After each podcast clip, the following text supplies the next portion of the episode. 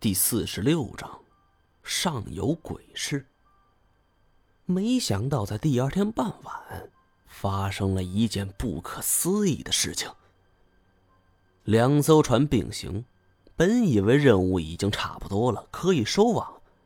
可就在两船减弱动力，朝着港口驶去的时候，突然泡在水里的渔网仿佛受到了一种巨大的力量冲击。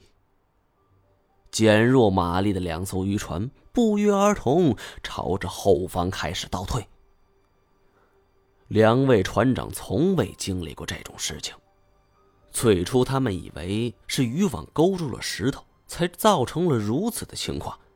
可很快，他们感到事态并没这么简单。两艘渔船就像是事先约定好的一样，在长江水面开始了猛烈倒退。驾驶员大惊失色，急忙加大马力，想要冲进港口。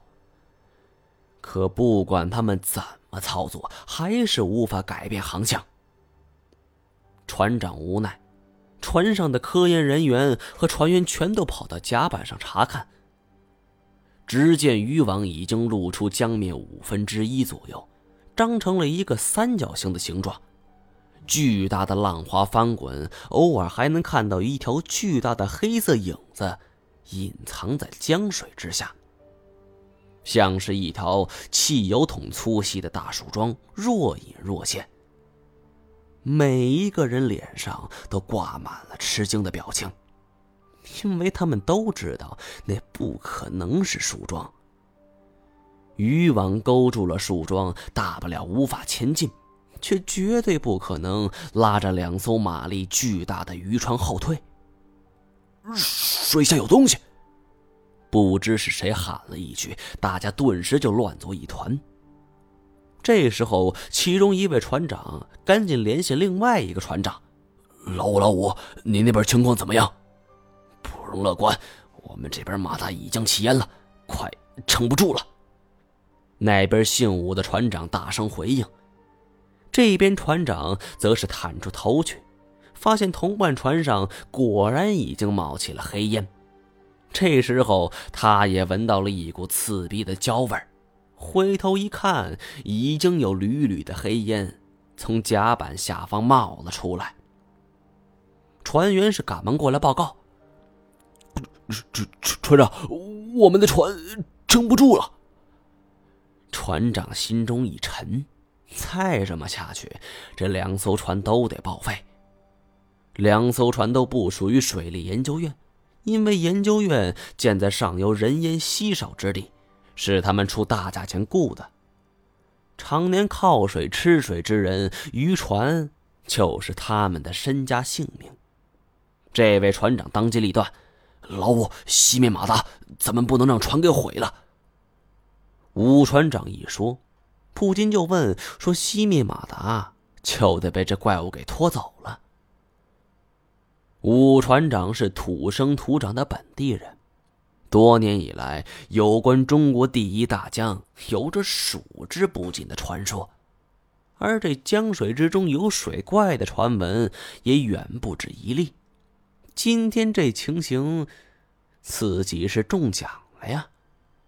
他已经在内心笃定自己这是遭遇了怪兽，否则什么生物有如此大的力量能拖动两艘渔船？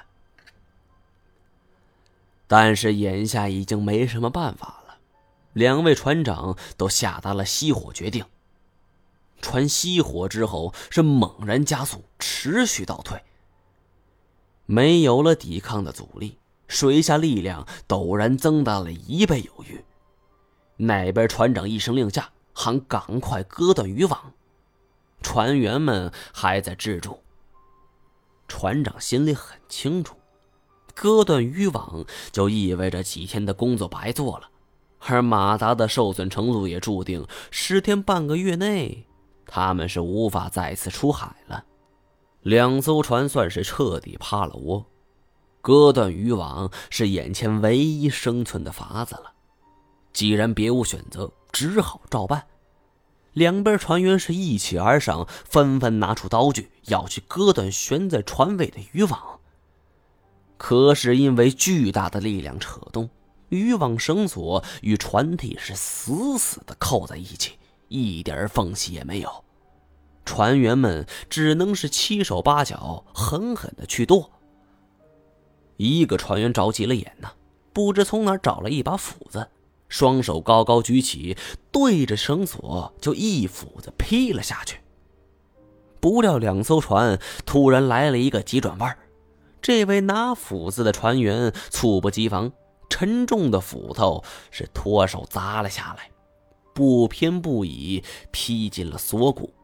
刹那间，惨叫声响彻了云霄，血液飞溅，而又紧接着，因为速度太快，这位船员立足不稳，仰面栽进了长江，淹没在了滚滚江水之中。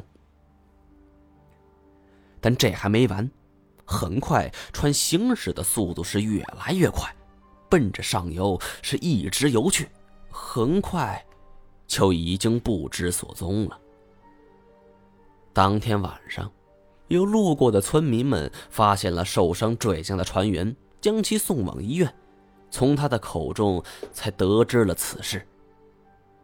有关部门迅速派人前往水利研究院，证明一共有六位科研人员不知所踪。